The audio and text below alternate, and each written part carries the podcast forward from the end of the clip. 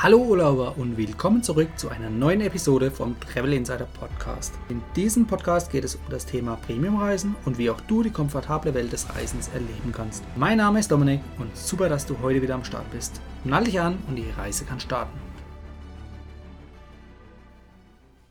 Wir haben jetzt Mitte September und ich wollte euch ein kurzes Update geben zur aktuellen Lage mit Corona und dem aktuellen Reiseverhalten oder den Möglichkeiten dazu.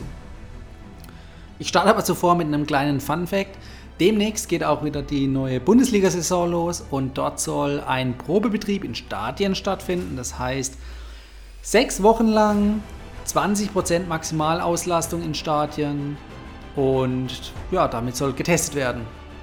Und gleichzeitig wird aber das Reisen immer weiter eingeschränkt. Sprich, es werden immer mehr Risikogebiete ausgerufen, also nicht nur weltweit, sondern vor allem auch in Europa, beispielsweise Frankreich, Spanien und auch viele andere Länder, die sind gerade auf der Kippe, äh, dass sie von einem orange eingestuften Gebiet in ein rot eingestuftes Gebiet ähm, ja, qualifiziert werden.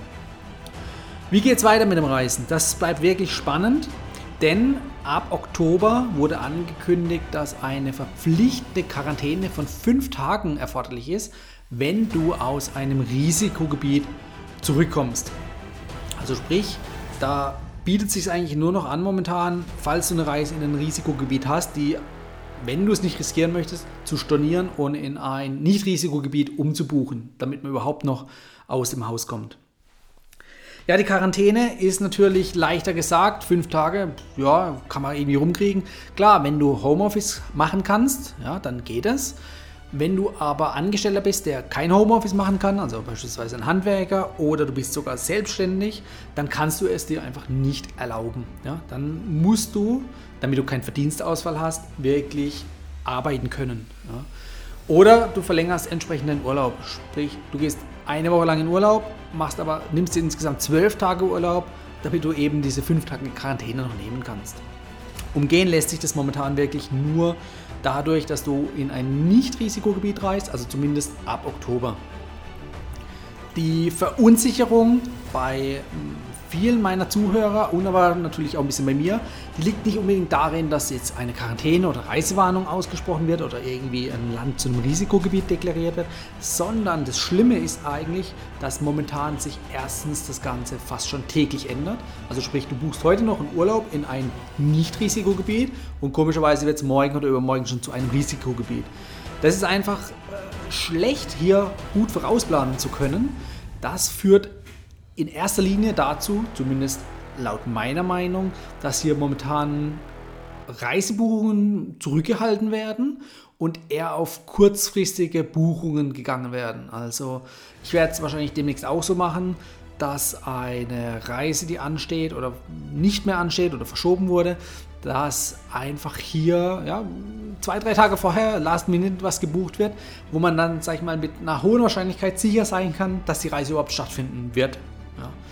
Und da sollte man dann doch einfach mal auch überlegen oder auch hinterfragen, wer sorgt überhaupt dafür, dass Risikogebiete zu Risikogebieten erklärt werden. Das heißt, nach welchen Angaben oder Kriterien wird hier überhaupt gemessen? Wer entscheidet das? Sind es nur einzelne Personen oder ist es irgendwie die gesamte Bevölkerung?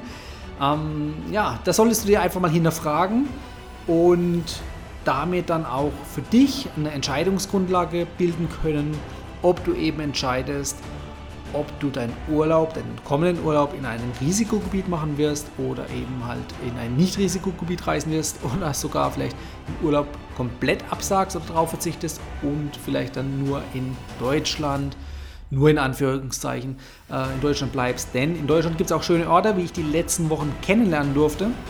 Und das sind entweder die Berge oder die Mosel oder diverse deutsche Städte, die man da kennenlernen kann. Also man kann auch in Deutschland einiges erleben, aber es ist natürlich immer schade, wenn man sich auf eine lang gebuchte Reise dann doch kurzfristig darauf verzichten muss und sich dann darüber halt eben nicht mehr so schön erfreuen kann. Das soll ein kurzes Update gewesen sein. Diese Folge ist außerplanmäßig, das heißt, die geht heute sofort online und wird die nächsten 7 bis 14 Tage online bleiben, solange bis es wieder größere Änderungen geben wird, damit die Podcast-Folge natürlich auch up-to-date bleibt, weil wenn es Änderungen gibt, macht es keinen Sinn, dass die Podcast-Folge weiter online bleibt. Das war die heutige Folge beim Travel Insider Podcast. Vielen Dank, dass du heute wieder zugehört hast. Gib mir doch mal Rückmeldung, wie du die heutige Folge fandest. Hat dir diese Folge gefallen, dann abonniere den Podcast und erfahre mehr zum Thema bezahlbare Premiumreisen. Und hinterlasse mir eine 5-Sterne-Bewertung bei iTunes. Ich wünsche dir eine schöne Zeit auf deiner nächsten Reise. Und immer daran denken, auf dem Blog www.travel-insider.de vorbeizuschauen, damit du auch die neuesten Reisedeals erfährst. Bis zum nächsten Mal, wenn es wieder heißt Boarding Completed. Ciao, dein Dominik.